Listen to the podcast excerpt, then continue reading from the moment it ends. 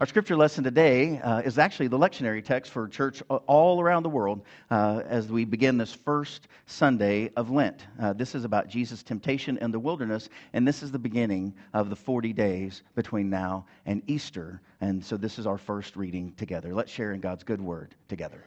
Jesus, full of the Holy Spirit, left the Jordan and was led by the Spirit into the wilderness, where for 40 days he was tempted by the devil. He ate nothing during those days, and at the end of them, he was hungry. This is the word of the Lord. Thanks be to God. Amen. You may be seated. If you have your sermon notes, I invite you to take them out. We continue our Love Does series uh, between here and Easter. We look at all the sorts of things that love does. Over the first two weeks, we looked specifically at relationships, and today we want to move deeper into the love of God. And what does it look like for true love in this world, and, and what does that have to say to us today? So, as a way of introduction, uh, over the last two weeks, we were looking specifically around marriages uh, and primary relationships. And what we remember is this that marriage reveals problems, it doesn't create them. Will you say that with me? Marriage reveals problems, it doesn't create them. Uh, we bring those things into the marriage, and they're simply revealed. Uh, secondly, uh, we want to just remind ourselves as we uh, come and look at what love really does is that it's more important to be the right person than to find one. Amen? Amen. Read that with me. It is more important to be the right person than to find one. And this is really good news because you can make your relationships better by simply becoming healthier yourself.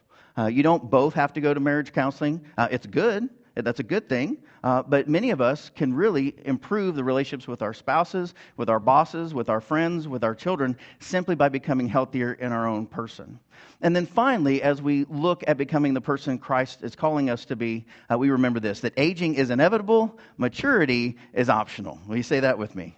Aging is inevitable, maturity is optional. We're all going to get older, um, but not all of us are actually becoming uh, more and more like Christ. Not all of us are becoming uh, more mature adults. So, uh, with that behind us over the last couple of weeks, let me say this Happy Valentine's Day.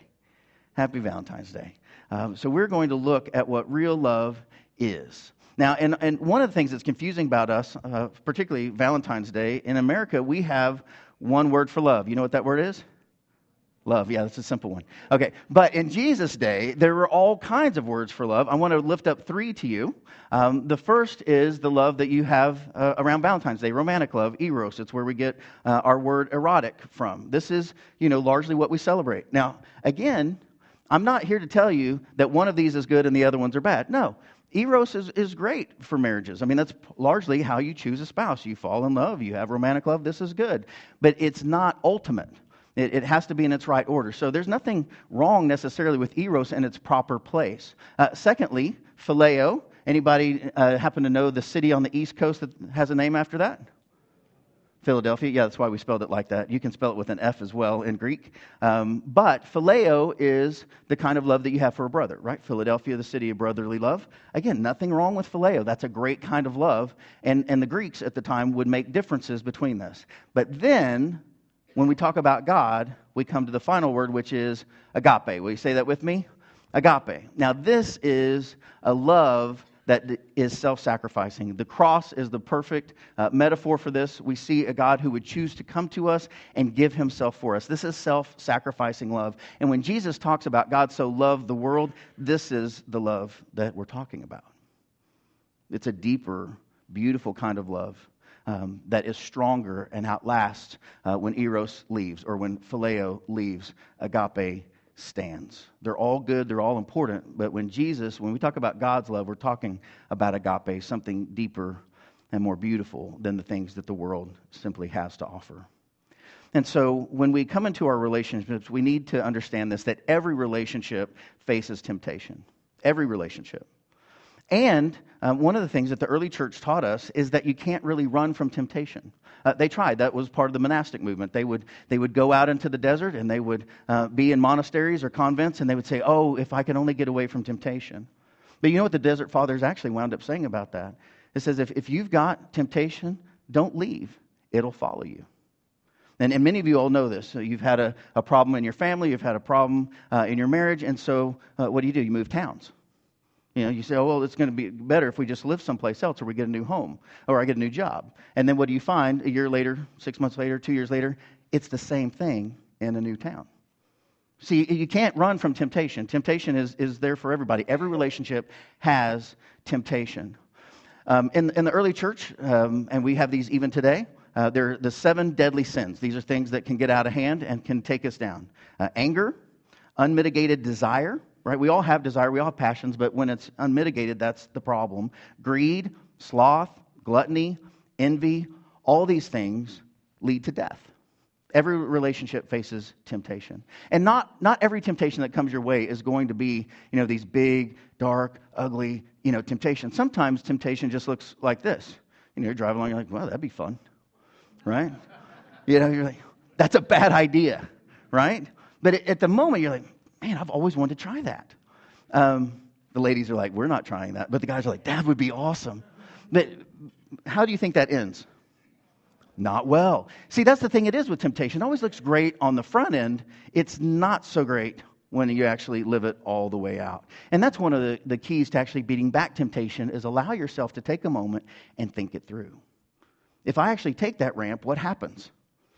Well, you know, hospital bills are in, the, in your future, right? You got to take it all the way through. And so Jesus actually teaches us how to pray about this. When the disciples came to him and said, Teach us how to pray, temptation was a part of that prayer. We pray it every week here as a part of the Lord's Prayer. And so in Matthew chapter 6, uh, the greatest teaching by the greatest man who ever lived on the Sermon on the Mount, uh, Jesus teaches us to pray like this Lead us not into what? Temptation, but deliver us from the evil one. Now, when we, when we pray it here in church, we just say from evil.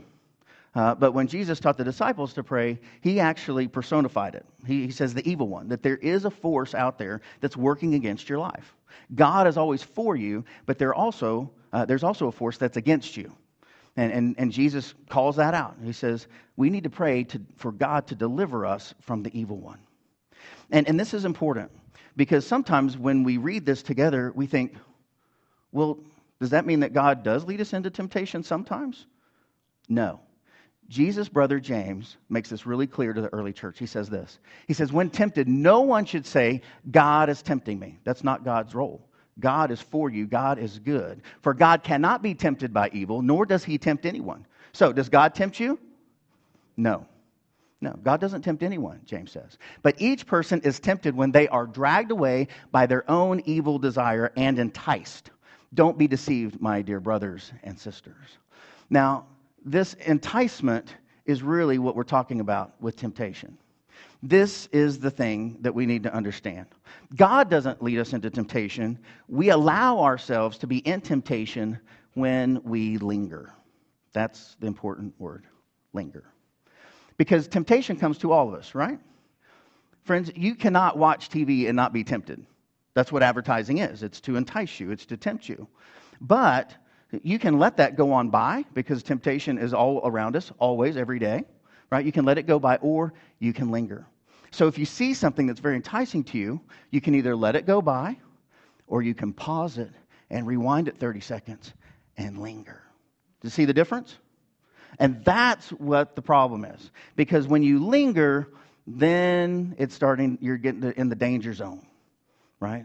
It, it, Dallas Willard puts it like this Temptation never leaps upon you. Uh, I love Dallas. He's one of the wisest men I've ever met. He was in his 80s when I studied under him. And he said, Friends, you just need to understand temptation never leaps upon you. And as only an 80 year old grandpa could say, he goes, It's more like she'll be coming around the mountain when she comes. That's how she said it. It never leaps upon you. It never leaps. And that's really important. Uh, because sometimes people, when they get in trouble, um, they, will, they will flat out say to me things that are, are just they just astound me. Um, I'll, I'll, say, well, well, you know, how how did that happen? And they're like, it just happened. It just happened. You know, um, it, it just it, I don't know what happened. It just out of the blue, it just happened. And I'm thinking, no, no, that that doesn't happen. You know, when I walk down the street, I've never had somebody run up and kiss me, ever. Right? That's not how that works, is it? No, somebody sends you a text. And you can either let it go or you can respond. So you send a text back because it's interesting to you. You linger. Then they send you back a text. Send back another text. And then you're another step in. Then they send you a photo. And you're like, wow, that's interesting. I wonder if we want to meet. And then you meet. And then, you see, it doesn't just happen. You understand this? Anybody who says, oh, this horrible thing just happened in my life, it's not true. It's absolutely not true. Because to be enticed is to be lured, it is to have yourself um, being fished, right? That's all we're talking about, right? And, and there's all kinds of different fishing, isn't there? See this? You know what you call this at the very end? A lure. Have you all ever been lured? Scripture says that the devil prowls around like a lion to see who he can lure and then devour. See, it's Valentine's Day. See, this is pink. It's so pretty. And it has a little gold thing right down here. But you know what's hidden underneath the gold piece right here? A hook. Or that's what you would call the catch. Have you ever seen something looked really pretty, but you knew there was a catch? A hook. That's what it is. So some of you all, it's Valentine's Day. You like M&Ms? Yeah. See, you just put that right there on the hook. And you just, and there it is. And you entice anybody enticed for my my M&Ms? Yeah. And you're like, now, Mark, you're just being silly. I don't even like chocolate. The devil says, that's fine. I know you don't like chocolate. How about uh, Skittles? Are Skittles better for you? You know, you just let it go by. You know, I just, I just leave them out there for you. Whatever. He said, no, no, no, I don't like that kind of candy. You know, I, I'm, I'm just hungry, and that, that won't satisfy me. What satisfies me? Oh, Snickers satisfies.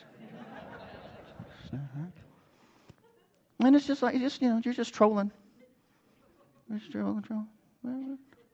Know, Snickers, you know, just, right? You know, like, now that's not even good for you. Everybody knows that, you know, you don't, you don't do that. I mean, come on. You know, but have you ever had something that you really needed? You know, when you kind of, you just needed something to help, like, like maybe a $100, right? Because you really need, I mean, you don't need the M&Ms, but man, you could, you could use some money this month because you got the credit card bill from Christmas. And it just hangs out there. See how this works? And the devil just does that all day long to you, right? On the internet and um, you know, in your home and at your work. You can work a little longer because you need a little more money. And you see how that works? Just right there. But what's underneath the M&M's, friends? What's underneath the $100 bill? A hook. Have, you, have any of y'all fished? It's violent when they get hooked. There's nothing until they're hooked, right? Nothing. But once you get it hooked, it's set, and then it's on, right? And it's violent and it hurts and it's too late. Now, don't anybody get my $100 bill. It's making me nervous over there. All right? I took that out of my stash at home. I need it back. All right? Enticement. See, it never leaps upon you, it just hangs out there. Right? Right. So, what, what I'm asking of us today is not that, let's not be silly. You're going to be tempted. Everybody's tempted. So the question is, what do you do about it? So, so we pray this God, help us recognize temptation. Let us see it for what it is. Let us see the hook. Show me the hook. Let me not be deceived because that's what the devil does is he just deceives you. He says, "Oh, this will be fine. You can get the money without the hook. You can get the candy without the hook. You can have the relationship without the responsibility." No, there's a hook. You may not see it yet, but friends, it's there. Because what does a good lure do? The fish are what? They hide and the lure is to get you out of hiding, it's to bring you out in the open so that you can be devoured. So, will you pray this prayer with me? God, help us recognize temptation and give us a way of escape. See, that's the great news about God. He loves you so much that He always gives you a way of escape. And, friends, if the Lord gives you a way of escape, take it. Take it. Now, here's the other thing, just so that we don't get off page here we're all going to fall for temptation from time to time. And the important thing to remember is that God loves you anyway, and He will bring you into His arms, and He will love you, and He will bring you home. So don't allow shame to blow up your life. If you've made a mistake, okay, fine. God knows that. He knows everything about you. So let that go on by too. Let the shame go on by you. You don't have to hold on that the rest of your life. Okay, I fell for it. I needed some money. I needed some candy. I got hooked. It was bad. It was very painful. Okay, We're going to let that go. We're going to let the shame go with it. Because all of us, all of us are tempted, and all of us will fall from time to time. That's not the important part. The important part is that God loves you and you can start over. And you don't have to fall for it the next time. Remember the pain. Pain is a good teacher. Remember the pain and say, No, I don't need it that badly because there's a hook there. I haven't seen it yet, but I know it's there. I know it's there. And so at the bottom line, the end of the day, it's this the secret to overcoming temptation is that you simply love something else more. You love something else more, and that's what Jesus shows us in the temptation story. So I want to show you this little meme that I came across. There's a difference between thinking I want to, but I can't, and thinking I can, but I don't want to. And that's all the difference. Because you can't white knuckle your way through life. Oh, I really, really, really, really want to, but I just can't because I wouldn't be a good person. Nobody's strong enough to do that forever. Your heart has to change.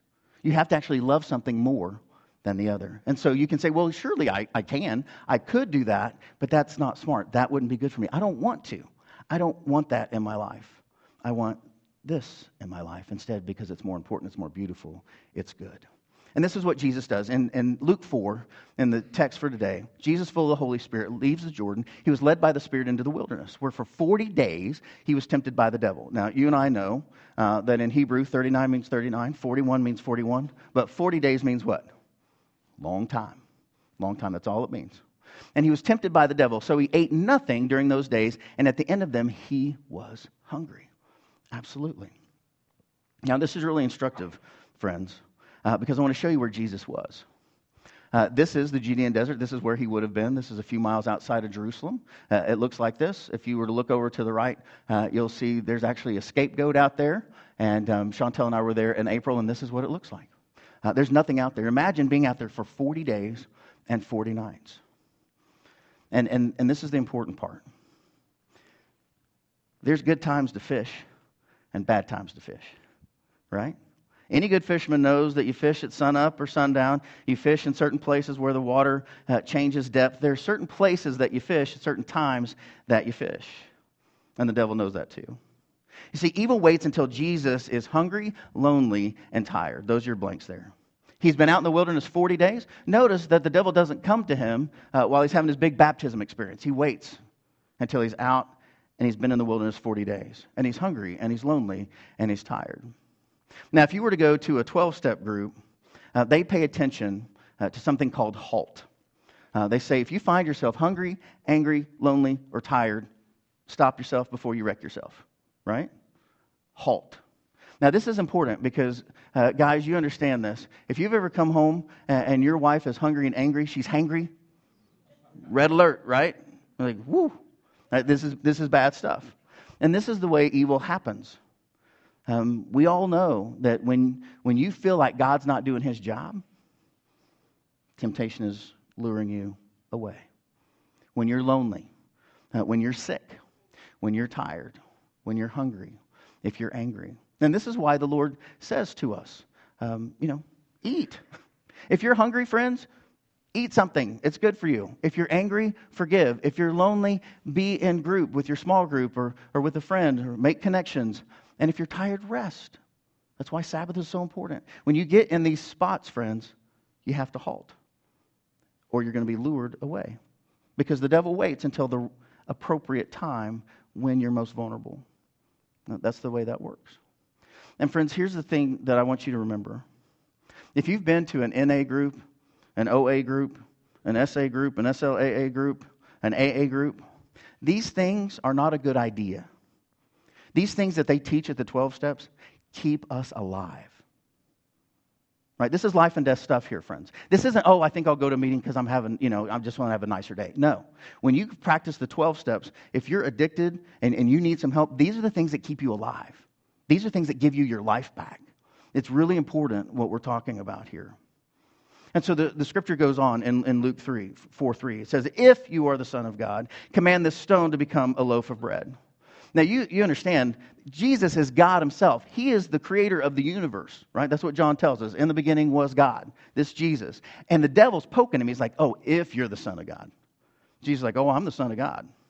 You know, watch this. And he, he's playing on his tiredness, on his loneliness, on, on who he really is. And I want to show you the wilderness, how, how difficult this temptation really would have been for Jesus.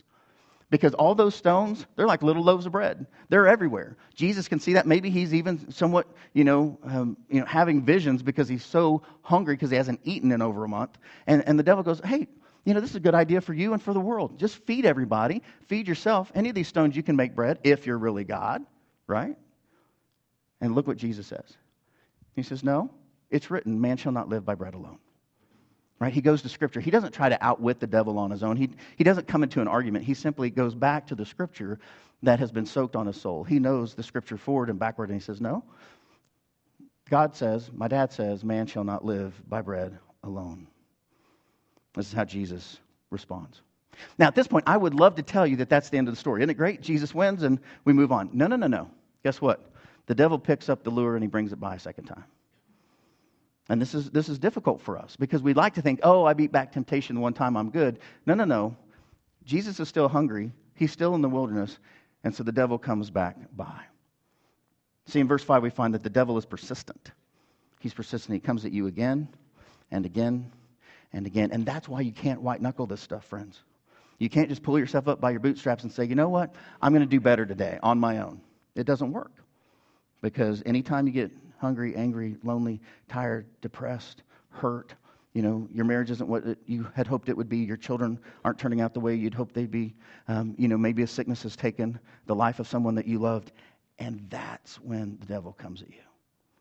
He doesn't come to you uh, 70 degree weather with the wind at your back. He waits. So the second time, the devil leads him up to a high place and shows him in an instant all the kingdoms of the world. And so if you were to go over just a few miles, you can go to a place called Mount Scopus, and, and you can just look right over Jerusalem. You can see all of uh, what would have been the major metropolitan area of Jesus' day. And the devil comes to him again. So the second temptation is about power and control, something that's still around today. Now, the devil says, All authority and splendor has been given to me. Is that true? No. And I can give it to anyone I want to. Is that true? No.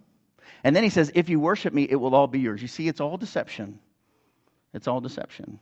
But there's a hook underneath. And so Jesus answers again No, it's written, worship the Lord your God and serve only him. What, what are the important words there, friends? Only him. Now, again, it's, it's very uh, much in our culture today. Say, oh, yeah, you know, I like Jesus, but I also like this and I like that and I, I like this. Yesterday I was at a meeting and I heard a friend of mine say this. He said, you know, his first religion was self reliance.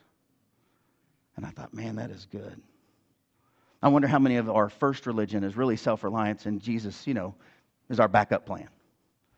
No, no, no, that doesn't work. It's written that worship the Lord your God and serve what? Only Him. That's what Jesus says. He, he quotes the scripture. And, and if that wasn't bad enough that he's hungry and he's lonely and he's, he's tired and he's out in the wilderness and the devil keeps coming at him again and again, the devil comes back a third time and the devil does this in verses 9 to 13. Now the devil leads him to Jerusalem, right? That is the place in all the world. This is uh, the PowerPoint. This is, this is the place that you want it to be. And he has Jesus stand on the highest point of the temple. Now you understand that he's at the most important city and the most important building uh, and the most important place that you could take him. Right? These keep building on themselves. And so now the devil takes him to the pinnacle of what Jesus has come to do to, to be God and to save the world, right? To save the Jews and then the rest of the world. And then he does it again. He says, If you are the Son of God, poking his pride, scratching his pride, like, you know, you gotta, I've got this hook right underneath this, if you're the Son of God.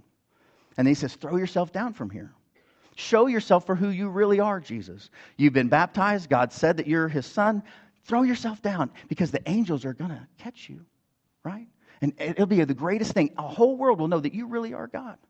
Now, I want you to see this place. Uh, you can go to it even today. At the temple wall, um, you can see there are a few hundred people at the base of the wall um, there at the, at the um, big mount. And so if you go to the next one, you, you, look up and they've built the wall and then built more on the wall and built more on the wall. And so uh, you can see just how, I mean, this is like 20, 30 stories. You can see it from all over. The, you have the, the natural change of elevation and then you have a wall on top of it. And if you go to the very pinnacle of the very highest point uh, of the wall uh, that would be at the Temple Mount, it's going to look like this.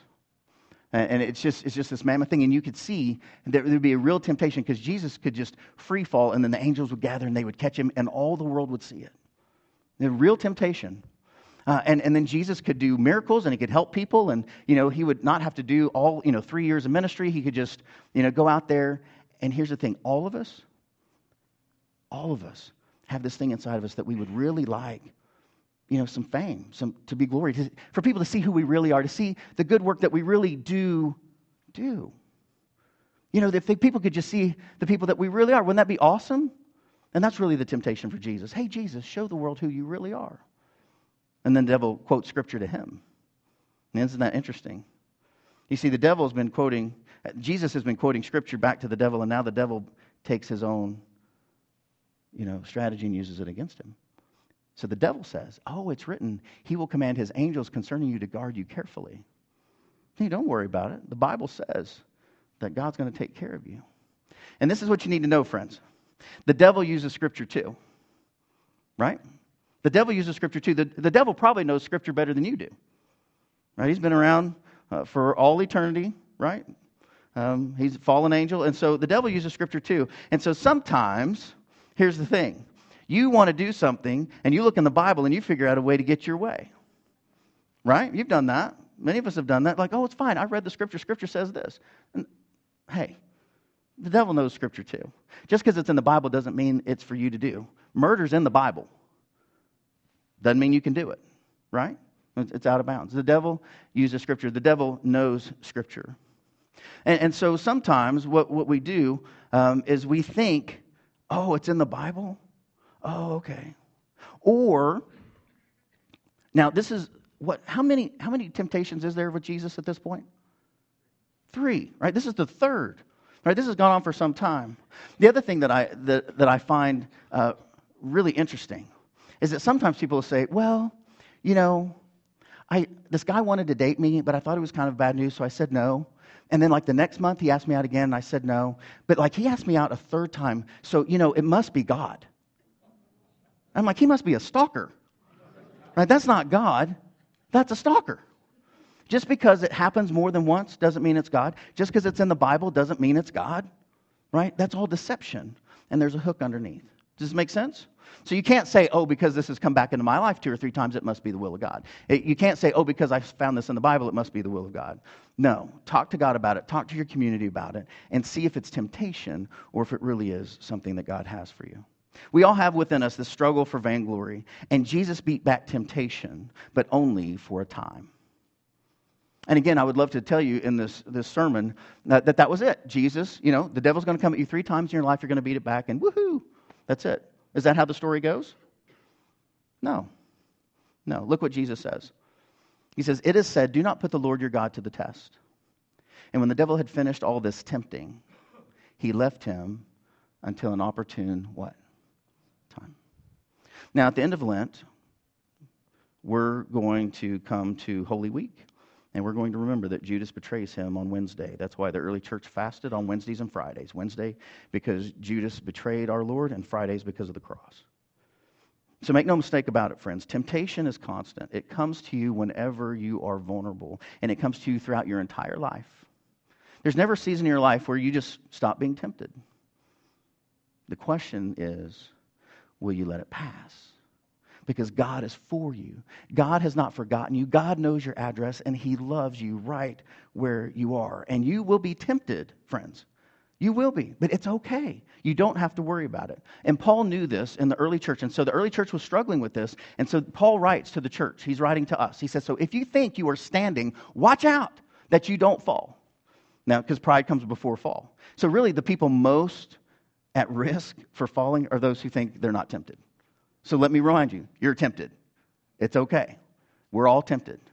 And then he says this no testing has overtaken you that is not common to everyone. Everyone. Everybody's tempted. God is what? Faithful. God is faithful, and he will not let you be tested beyond your strength. But with the testing, he will also provide the way out so that you may be able to endure it. So God's not against you. He's not testing you. He's not hoping you're going to fall. He's not doing things to you to see if you really love him. No, no, no, no. No, no good parent does that. He's a good, good father. Right? That's who he is. And he loves you right where you are. And so when those things come in your life, just don't fall for it. Just know, let them go on by. God is faithful and he will provide a way out. Take it. Take it, friends. And so, friends, as your action steps today, I want to invite you to do three things. Uh, you can do one, you can do all three. They're really helpful to you. The first of all, uh, let's recognize that Jesus is basically able to resist temptation because of Scripture in his life. He so soaked his soul in the words of God that when things come to him, he goes, Oh, well, that doesn't make any sense. I love God the Father more than I love power. I love God the Father more than I love being, you know, being hungry. I love God more than fame, fortune, power, all of it. And so the more you have God's word in you, the easier it is to resist temptation and to let it go on by. So, so that's first. Friends, even if you read 30 seconds a day, God so loved the world, God so loved the world, God so loved the world that he gave his only son, that, that'll help you, right? You don't, you don't have to make a competition out of it. The thing is, God's trying to help us. So let his word come into you. Secondly, here's a big question Who will pray for you and for you, with you and for you when you're tempted? This is really important. Who can you call or who can you talk to and say, you, you know, I'm, I haven't done anything about this, um, but, but I think I'm kind of thinking about that. And I thought I had, had kind of put that away, but it's kind of back in my life. Every one of us needs someone to be accountable to. And so, guys, this, this is really important. We do this in our staff, uh, and those of you who've been in accountability groups know this about me. And so, uh, if there, it works best if you have a guy and a guy and a lady and a lady, right? And so, in, in our world, it looks like this. You know, um, I'm doing my work, um, and some really attractive lady uh, hugs me in the receiving line, uh, and she lingers, right? Like I've let go, and she's still hugging me. Uh, one of the accountabilities is Chantel's standing right next to me. I'm like, get this lady off of me, right? Right? You see this? So, so th- there's that accountability with your spouse. You need that kind of accountability. You are going to be attracted to other people. You are going to have problems with money. You are going to have problems with alcohol. You're going to have problems with substance abuse. It happens. You need accountability so that you say, look, you know, if I've re- refilled my prescription four times uh, and I've been well for a month, you know, you need to be in my business. We all need that. And I think it works best if it's guys with guys and ladies with ladies. So, who's going to pray for you and who's going to be accountable with you when you're tempted? And then finally, uh, and I've kind of alluded to this in the first two, what are three specific actions you can take when you're tempted? You, you need to know them. In the same way that when your kids are fourth, fifth grade, you make your fire escape plan, that's what we're talking about right? You say, when fire happens, we hope it never does. But if it does, we're going to leave our rooms and we're going to meet at the mailbox, and this is our plan, right? If the fire alarm goes off, this is what we do. And you need that with temptation. You need to be able to say to somebody else in your life, if you see me do this, this is what happens next. Does it make sense? And if you can make a plan, you're halfway home because you've recognized it, you're not falling for the lure, and you're much likely, uh, less likely to get hooked. Make sense?